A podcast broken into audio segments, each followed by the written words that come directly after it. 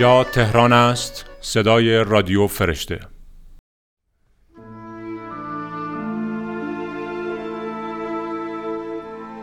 همیشه یک شخص ادامه گذشته است که به سمت آینده میره. در سیما چه مهربان است عشق و در سیرت چه خشمخوار. کمتر زنی می‌توان سراغ کرد که در ذهنش نسبت به بستگان مردی که دوستش میدارد مرتکب جنایت نشده باشد. آری عشق در پشت سیمای درخشانش یک قول دیگر کش نهفته دارد. هیچ کس مباد برای تو الا من. در نهان می‌گوید دوستم بدار دوستش میداری. می‌گوید نه خیلی دوستم بدار خیلی دوستش میداری. اما این کافی نیست. می‌گوید خیلی خیلی خیلی دوستم بدار. خیلی خیلی خیلی دوستش میداری. اما نه. ناگفته می‌گوید جانت را می‌خواهم. برایم بمیر. سر می‌گذاری و برایش میمیری. جخشیون می‌کند و به فقان در میآید. کنار افتاده تو زانو می‌زند. سرت را میان دست ها بر زانو می‌گیرد و نره می‌زند که نمی‌خواستم بمیری. نمی‌خواستم. برخیز. برخیز و برایم بمیر.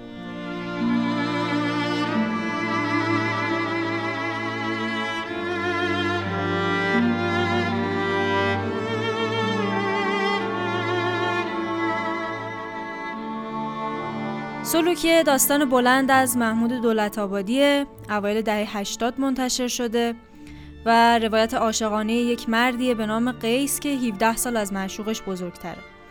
کتاب به سبک سیال ذهن و سورالیسم نوشته شده و در واقع در مورد همین سیال ذهن بودنش آقای دولت آبادی میگه که به نظرم رسید در این داستان چیزی حرکت نمی کند مگر در ذهن و اصولا بخش عمده از سلوک عارفانه ما در ذهن انجام می گیرد. وقتی به خودم می نگرم در نهایت چیزی جز حضور یک سالک در نمیابم. رونده یا کوشنده ای در راه ادبیات. تمام داستان این کتاب و اشخاص این کتاب در واقع توی تخیل قیس هستند و از زاویه های مختلف بهشون نگاه میشه. قیسی که توی داستان ترکیب دو تا قیسی که توی تاریخ ادبیات ما هست و به هر دوشون اشاره میشه و از هر دوی این شخصیت ها کد داده میشه در طول داستان یکی قیسیه که مجنونه و در داستان لیلی و مجنون معروف هست و یکی هم امرالقیسه که متعلق به آخر سلسله ساسانی و اول دوره اسلامیه که خیلی آدم شجاعی بوده و همیشه در حال نبرد و دلاوری بوده و معنای خود اسم قیس هم نور و بندگی نوره. در مورد انتخاب این اسم و این دوتا شخصیت توی گفتگویی که با آقای دولت آبادی شده بود ایشون گفتن که قیس داستان ضد آفتاب و دلیلی است امرالقیس تمام زندگیش را در نبرد گذرانده در حالی که نبرد قیس امروزی در درونش اتفاق میافتد و سرانجام منجر به نابودی خودش می شود. این نام در واقع بسیار مهم است از آن جهت که ناقض این شخصیت است که امروز دارد. دوچار فرسایش مرگبار می شدم در آثار دیگر مثل سلوک. نماد از یک مرد شرقی با افکار سنتی و یک کاراکتر بسیار خودشیفته که معشوقش که با اسمهای محتاب، نیلوفر، مها و ناتانائیل توی داستان بهش اشاره میشه رو جز املاک خودش می‌دونه. و وقتی که محتاب به یک جایی می‌رسه که می‌خواد که قیس رو ترک بکنه خب از اونجایی که این آدم هیچ اراده ای رو برای معشوقش در نظر نگرفته بوده توی ذهن خودش هزار بار و به هزار روش فجی ازش انتقام می‌گیره. شما وقتی که سلوکو می‌خونین انگار که کاملا گذاشتنتون توی یک اتاق به هم ریخته و تاریک که ذهن قیسه و اونجا می‌تونین برای خودتون این طرف اون طرف برین. یکم محتاب رو بفهمین و درک کنین. یکم از خشم و سرخوردگی قیس و اون قهوه و سیگار روی شکم خالیش معدتون بسوزه. یا مثلا هم دستش بشین توی جنایت هایی که می‌کنه. یه جاهایی از داستان قیس تبدیل میشه به اون پیرمرد ژنده پوش قوزداری که توی کتاب بوفکور صادق هدایت هست. و محتاب گاهی نقاشی اون زن ترکمنی میشه که کنار رودخون است. یه جا قیس عاشق زن ترکمنه که از نقاشی اومده بیرون. یه جا قیس قاتل جانی زن ترکمنه. یه جا قیس قیس الامر دلیر عهد ساسانیه. یه جا هم یک مرد بارونی پوش 77 ساله که درگیر زندگی امروز و روزمرگیه. ولی در تمام داستان قیس مدلی از آدمیزاد امروز و سرنوشت انسانیت. و آخرین جمله که محمود دولت آبادی در مورد این کتاب میگه اینه که تمام آدم های سلوک در تناقض کوچک و سردرگریبان شدند.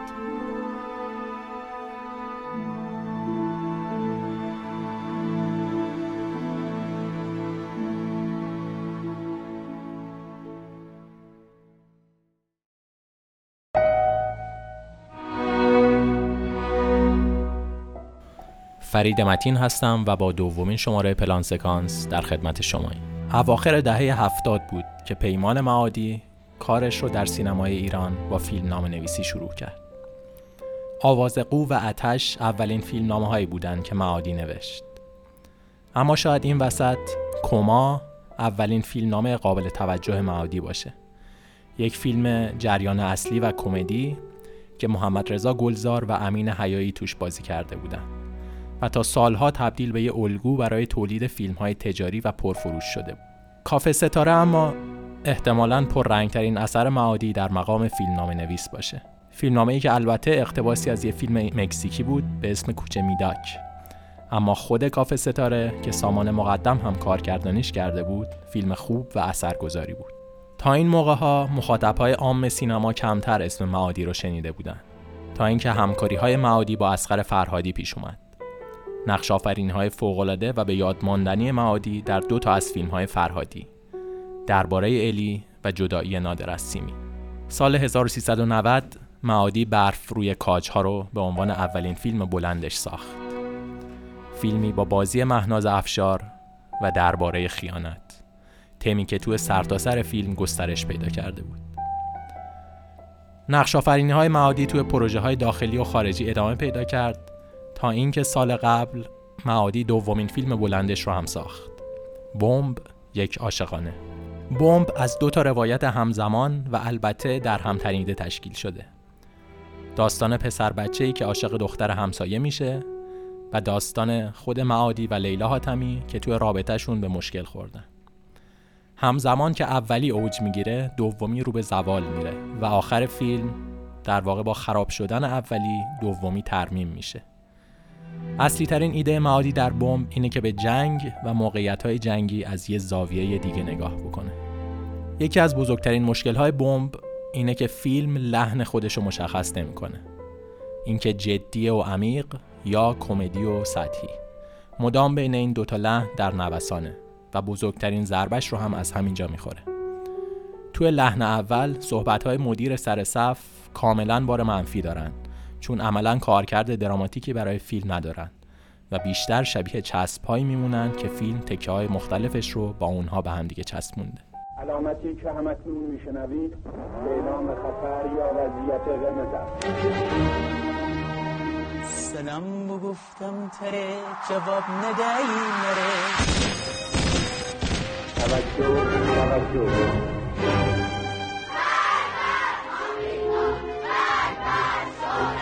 پشت کی قایم شدی؟ دو دقیقه دیگه معلوم سوشن چه مرده کی زنده. بمب یهو می‌خوره تو سرمون شما میرید بهش ما میریم به جهنم.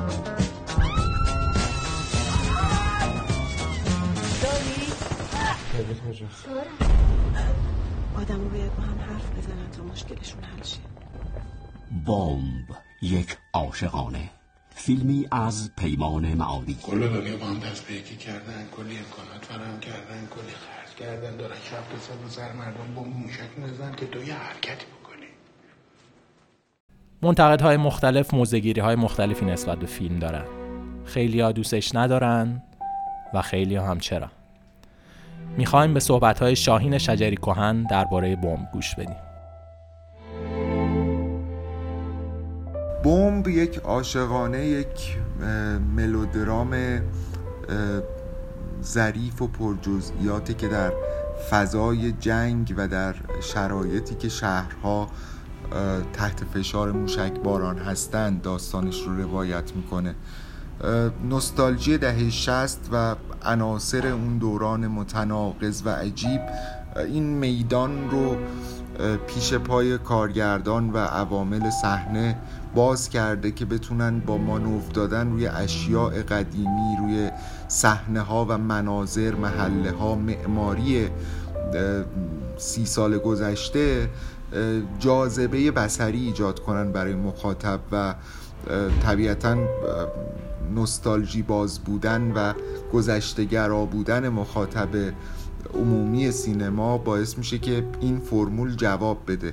ولی نکته مثبت در رویکرد فیلمساز و همکارانش این هست که در این نوستالژیگرایی یا استفاده از عناصر بسری نوستالژیک زیاده روی نمی‌کنه و با اینکه شاید اینطور به چشم بیاد که قصه داره در یک فضای کاملا از دست رفته و نابود شده روایت میشه ولی در این حال نوع مواجهه دوربین با اشیا و مناظر و در واقع چیزهایی که یادآور فضا و حال و هوای دهه شست هستن روی کرده خوددارانه و مواجهه خوددارانه ایه و از این مهمتر فیلم به جای اینکه یک درام ضد جنگ یا یک درام روایتگر زوایای مختلف و تأثیرات مختلف جنگ باشه مثل فیلم قبلی پیمان معادی کندوکاویه در یک رابطه زناشویی یعنی در کنار همه قصه های کوچیک و بزرگ شخصیت ها آدم ها مدرسه زیرزمین پناهگاه موشک باران رابطه عاشقانه نوجوانی و رویاهای رومانتیک یک پسر بچه ولی اصل قصه قصه یک زن و مرده که دارن رابطهشون رو و مناسبات عاطفیشون رو بازیابی می‌کنن در دل یک بحرانی که هر دو در مقابلش منکوب شدن و نمی‌دونن باید چطور تصمیم بگیرن و واکنش نشون بدن. بخش مهمی از این رابطه احساسی و از این کشاکش حس و عاطفه بین این دو شخصیت با بازی پیمان معادی و لیلا حاتمی در تاریکی اتفاق میفته و این به نظرم یکی از چالش های فیلم بوده هم برای محمود کلاری فیلم بردار و هم برای پیمان معادی کارگردان که بتونه این در واقع رابطه احساسی رو و آنچه که در درون شخصیت ها میگذره بدون نورپردازی و تأکید و مکسی که ابزار ساده تری هستش در روایت سینمایی به مخاطب منتقل کنه. در مجموع فیلم فیلم قصه گو و جذابی جاذبه های ریز و درشتی داره. شاید شاید کمی سرگردانی بین دو بنمایه جنگ و رومنس باعث شده که فیلم قدری تلو تلو بخوره بین این دو دست مایه و این دو بن مایه. ولی خب در مجموع پیمان مادی تونسته تو این فیلم هم از عهده چالش هایی که برای خودش تعریف کرده بود بر بیاد و یک فیلم شسته رفته و جذابی رو پیش روی مخاطب بگذاره. خبر بردن از طرف پایگاه بسیج محل که یه سری نخاله بعد امتحان میرن جلوی مدرسه دخترون غلط زیادی می‌کنن. این مرگ. ساکت عکس مال کی بود؟ به خدا مال ما نیست. سالهای دهه شست می‌دونم که همه میگن جنگ چیز بدیه و ازش میترسن. ولی راستش من اینجوری فکر نمی کنم توجه توجه. علامتی که همکنون میشنوید اعلام خطر یا وضعیت قرمز است. بمب یهو می‌خوره تو سرمون. شما میرید بهش ما میریم به جهنم. شبهای بمباران و پناهگاه. آقایی که میری رو در دیوار مستراب می نویسید شقایق اینجا من خیلی غریبم علیلم زلیلم خاک بر سر. نکن. یک عاشقانه. خدایا ازت خواهش می‌کنم. عراقی و صدام یزید عزیز هر شب بیام وضعیت قرمز شه من برم تو پناهگاه دختر همسایه‌ام رو ببینم. کجای زندگی ما شبیه زن و شوهر است داد نزن. نمی‌فهمید که دو دقیقه دیگه تو این شهر معلوم نیست کی زنده بمونه؟ فیلمی از پیمان معادی من جنگ و دوست دارم. من زیر زمین رو دوست دارم. بکنم دنیا هم قشنگتر میشه وقتی آدم عاشق بشه. لیلا حاتمی. پیمان معادی. سیامک انصاری. حبیب رضایی. سیامک سفری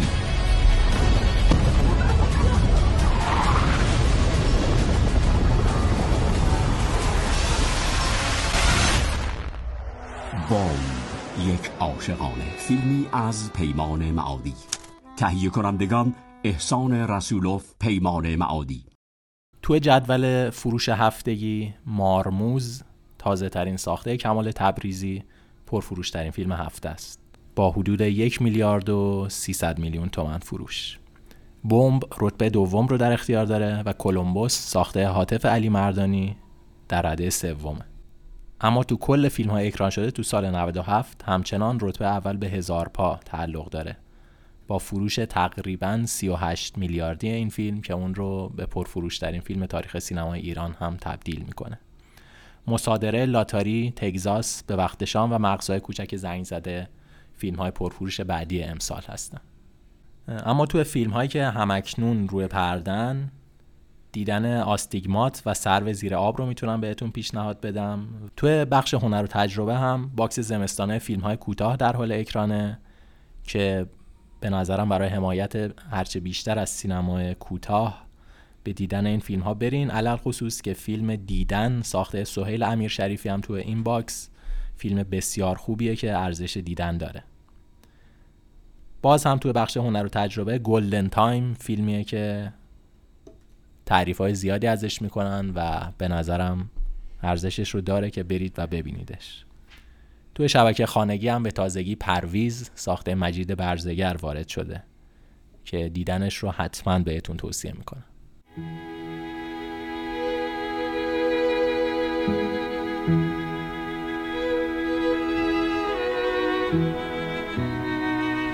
سلام سبا مبینی هستم و این دومین قسمت از فصل دوم رادیو فرشته است در این قسمت از قاب رادیو فرشته تصمیم گرفتیم تا مروری داشته باشیم بر آثار بیژن بسیری هنرمند ایرانی اصل مقیم ایتالیا بسیری از سال 1354 برای ادامه تحصیل به ایتالیا رفت و از همون موقع فعالیت هنریش رو در این کشور شروع کرد و تا به امروز هم این فعالیت ها رو ادامه داده. او با ترکیبی از نقاشی، مجسم سازی، موسیقی و شعر و با تمامیت هنری، حماسی و آرمانگرایانه خودش تماس بین دو فرهنگ عظیم شرق و غرب را نشون میده.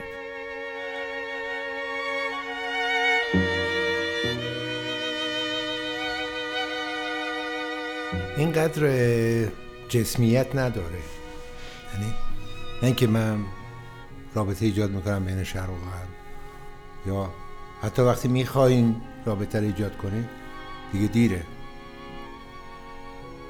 رابطه نیست برای ایجاد کردن.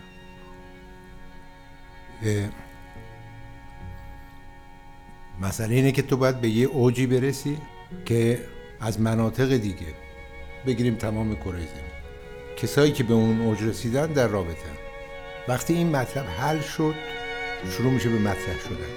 یعنی تو اگر هنرمند غربی که در شهر قابل درک نیستی.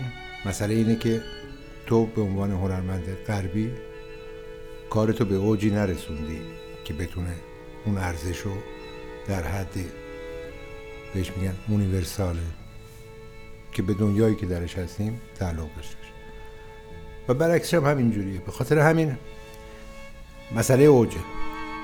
هرچی اوج پایین تره اون اوج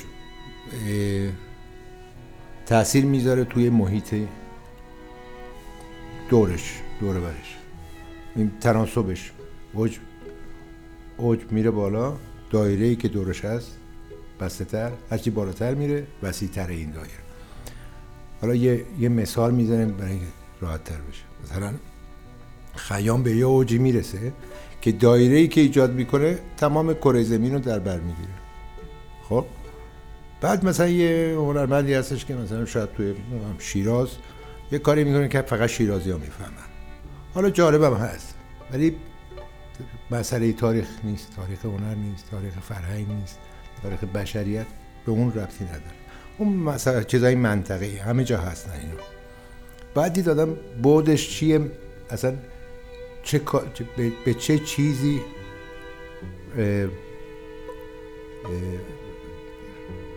افقش کجاست؟ چی می‌خواد از زندگی؟ چی در چه حدی می‌خواد خودش رو ابراز کنه؟ به چه ریسکی خودش رو می‌خواد ببنده؟ یعنی همینجور به مثلا ساده نیست رسیدن به یه به یه اوجی.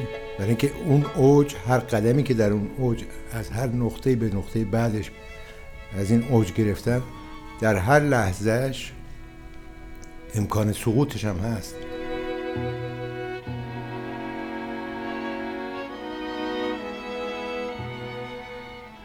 او در طی مسیر هنری خیش که در ایتالیا آغاز میشه بدون چشمپوشی از ریشه های فرهنگی و حساسیت شخصی به آرامی و با آینده نگری به خلق تفکری زاینده می‌پردازه که با تکیه بر شهودی شاعرانه و الهامات ناشی از رابطه عمیق وی با طبیعت و هنر گداخت اندیشه نام می‌گیره.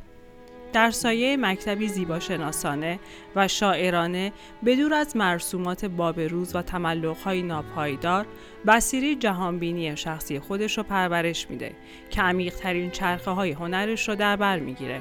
تبخیرها، هرمسها، آینه های خورشیدی، کتاب یارها، سنگ های آسمانی، جانوران، تازهای تقدیر، مارها و آثار نافذ و تأثیرگذار دیگر از جمله کارهای بسیری در طی سالیان است.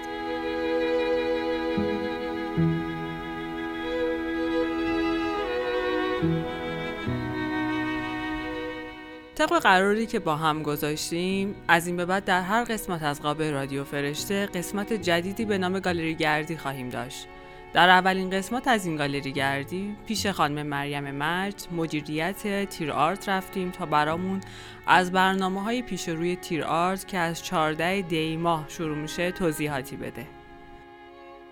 سلام. من مریم مجد هستم مدیر تیر آرت.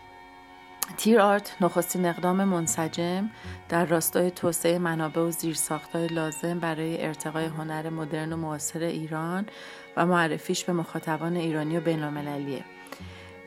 به همین منظور تیر آرت دو رویداد سالانه برگزار می‌کنه. یکی art fair تیر یکی هفته هنر تیر.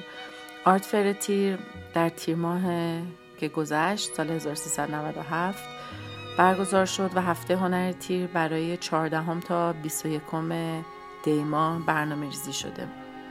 در این اولین دوره هفته هنر چندین برنامه مختلف داریم. از جمله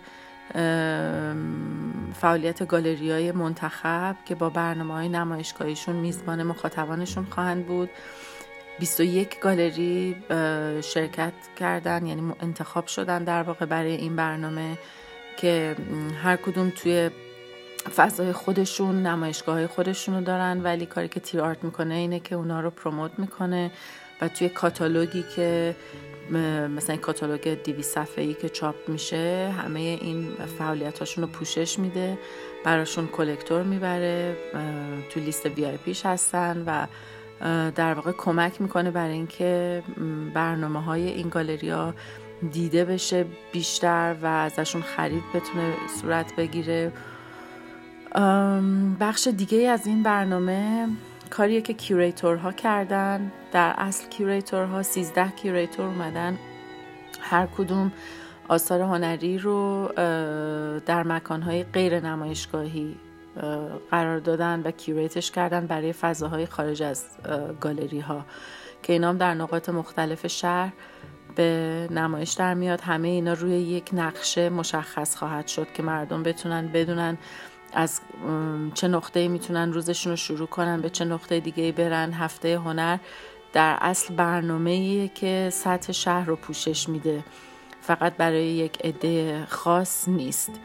بخش سوم این فعالیت هفته هنر مربوط به نشستهایی که حول موضوعات هنر معاصر میگذره و شخصیت های متخصص و فعال میگردونن این نشست ها رو و برگزارش می‌کنن که این نشست ها در خانه هنر وارتان و در کافه گدویاس برگزار میشه هر روز از ساعت 4 تا 6 و 6 تا 8 اتفاق دیگه ای که قراره در طول هفته هنر بیفته اینه که ما نقشه هایی رو تنظیم کردیم که در اختیار مردم قرار میدیم. و یه جوری معرفی می‌کنیم هنر مدرن و معاصر ایران رو به مخاطب عام و درگیرشون می‌کنیم سعی می‌کنیم که درگیرشون کنیم برای اینکه ببینن در حوزه هنری تجسمی داره چه اتفاقاتی میفته و یه جوری در اصل این برنامه ها تو دل مردم قرار بگیره. من همینجا از مردم شهرمون تهران دعوت می‌کنم که از این برنامه ها دیدن بکنن و خودشون رو تو موقعیت های هنری قرار بدن و ببینن که این بخش از زندگی که بخش مهمی هست داره توش چه اتفاقاتی میافته. برگزاری این رویداد به کمک سپانسرهای زیادی میسر شده از جمله سپانسرهای فرهنگی که ما داشتیم خانوارتان هست شهر کتاب هست بخش فرهنگی سفارت فرانسه هست و با کمک های پلتفرم های دیگه شبیه پیاده گالری اینفو خبررسانی در واقع میسر شده و با تخصصی که این دو پلتفرم خاص که اسم بردم ازشون دارن ما می‌تونیم که مردم رو در جریان اونچه که داره اتفاق میفته قرار بدیم. از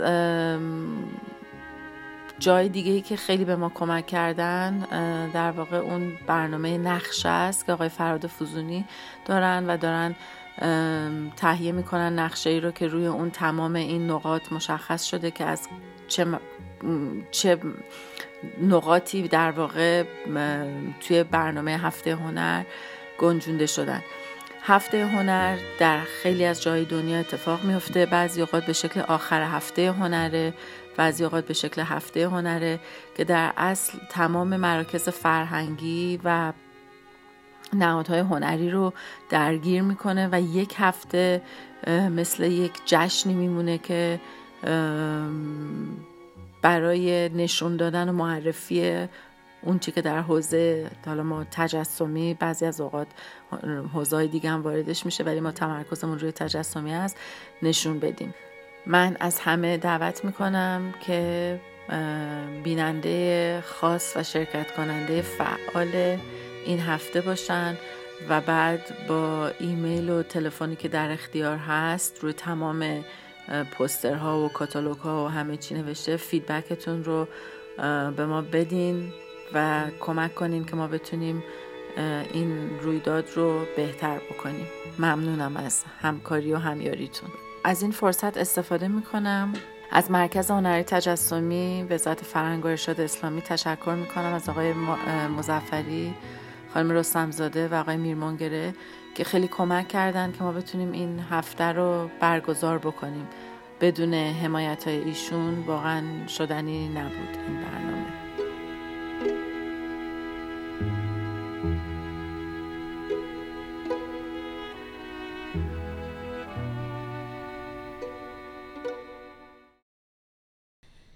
من محسا حاجیان هستم و این دومین شماره از فصل دوم رادیو فرشته است. تا کجا تا آن سر دنیا سفر کردم نبودی تو. تا دشت پرشور شقایق ها سفر کردم نبودی تو. گفتی اگر خواهی مرا از نام خود بگذر بیا تا من. از خود گذشتم تا تو بی پروا. سفر کردم نبودی تو نبودی تو نبودی تو.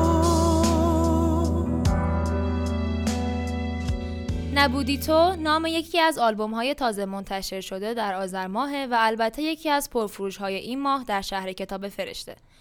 هادی فیزابادی در این آلبوم خوانندگی آخرین ساخته های متفاوت مهیار علیزاده را به عهده داشته. این آلبوم شامل نه قطعه است که در اون ترکیبی از موسیقی های پاپ، راک و ایرانی رو میشنویم. اشعار در همه نه آهنگ بیان کلاسیک دارند و احساسی ایرانی رو در اون تقویت می‌کنن میلاد درخشانی، علی جعفری پویان، تینا جامگری، مهناز دبیرزاده و مهرداد نوبخت نوازندگان این اثر بودند. یاد تو میوزد ولی بیخبرم ز جای تو که از همه سوی می‌رسد نکت آشنای تو قنچه طرف فزون کند جامز تن برون کند سر بکشد نسیم اگر جرعی از هوای تو هادی فیزابادی که از سال 1389 کارش رو آغاز کرده تا امروز به ساخت سه آلبوم و چند تکاهنگ اکتفا کرده او کار موسیقی رو با نواختن ساز نی آغاز کرد و بعد از مدتی به تشخیص استادانش به آواز ایرانی روی آورد. با هادی فیضآبادی در مورد سیر فعالیت های هنریش و همچنین تجربه همکاری با مهیار علیزاده گفتگوی داشتیم. بجز غم خوردن عشقت غمی دیگر نمی‌دانم. سلام. اولین آلبوم من آلبوم آسمان محتاب بود با هنگسازی آقای کاوه سروریان. که سال 89 مراحل ضبطش آغاز شد و سال 91 به همت شرکت هزار نقمی بستنگار منتشر شد و فضای این آلبوم البته کاملا فضای موسیقی سنتی و کلاسیک ایرانی بود و آلبوم دومم آلبوم تا همیشه بود با آهنگسازی آقای پویان رمضانی که فضای در واقع ارکسترال سنتی داشت که سال 94 منتشر شد. و آلبوم سوم هم با عنوان نبودی تو به آهنگسازی آقای مهیار علیزاده چهارم آذر امسال یعنی 1197 منتشر شد.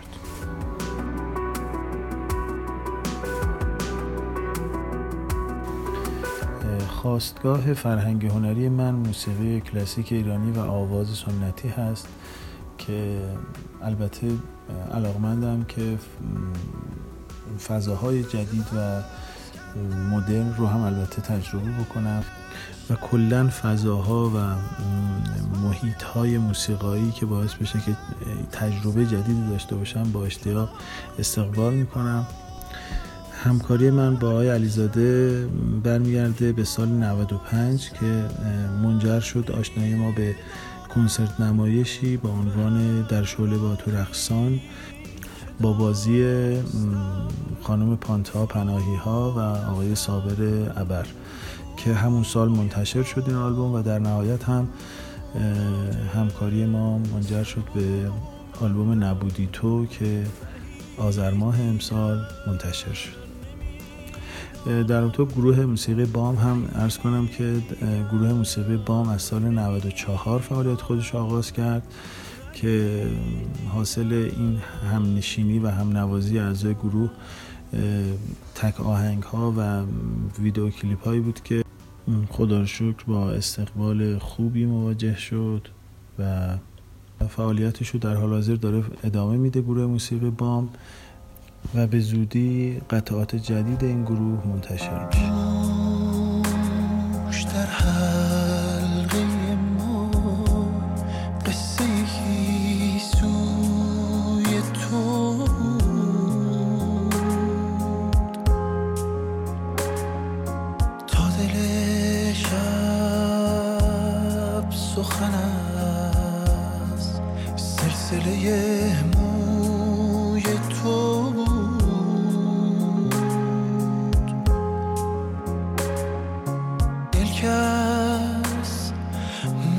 مشگان تو در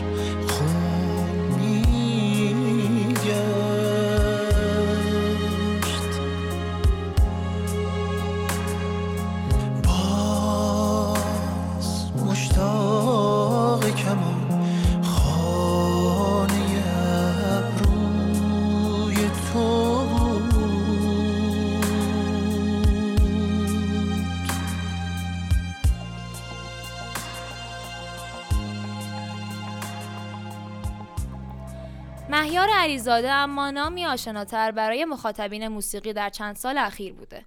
میشه گفت نام علیزاده با آلبوم حریق خزان به خوانندگی علیرضا قربانی سر زبون ها افتاد و اون آلبوم با استقبال خیلی خوبی مواجه شد. به خصوص آهنگایی مثل ارغوان با شعر ه الف سایه که شاید تا امروز هم دچار کهنگی نشده. اما ویژگی بارز مهیار علیزاده یک جا نموندنش بوده. از نوازندگی در گروه وزیری به عنوان نوازنده ساز تار تا آثار ارکسترال مثل حریق خزان تا قطعاتی که بیشتر به سبک راک نزدیک بودن و تا نبودی تو که به نوعی تمام تجربیاتش در سبکهای مختلف رو در کنار هم شامل میشه.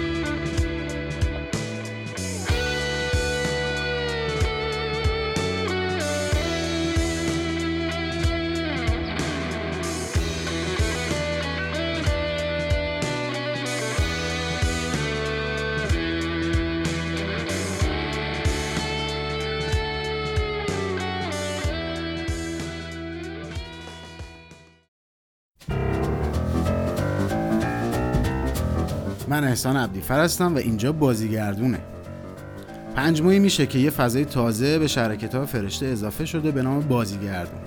اینجا می‌تونیم با دوستان و خانوادهتون بازی های مختلفی بکنین بازیهایی که کامپیوتری دیجیتال نیستن بلکه رومیزی و دوره همی هستن. ابزار این بازی می‌تونن کارت و تاس و مهره باشن و البته صفحه بازی. دستبندی های مختلف و متنوعی هم دارن. می‌تونن استراتژیک و عمیق باشن پیچیده و معمایی و یا شانسی باشن. به حال هیجان انگیز و جذابن. و شما قطعا می‌تونید لابلای 130 تا بازی که توی بازیگردون هستن بازی مطلوب خودتون رو پیدا کنید. البته من و تیم بازیگردون هم به شما کمک خواهیم کرد. ما بازی ها رو به شما یاد میدیم و شما هم بازیاتون مشغول بازی میشید. پس اگه تا به حال چنین تجربه نداشتین توصیه می‌کنم سری به شهر کتاب فرشته بزنید و با این فضای جدید بازی های دور همی آشنا بشید. اینجا می‌تونین جهان تازه رو تجربه کنید. ضمنا از شماره بعد هر بار ما یک بازی رادیویی هم برای شما شنوندگان رادیو فرشته خواهیم داشت.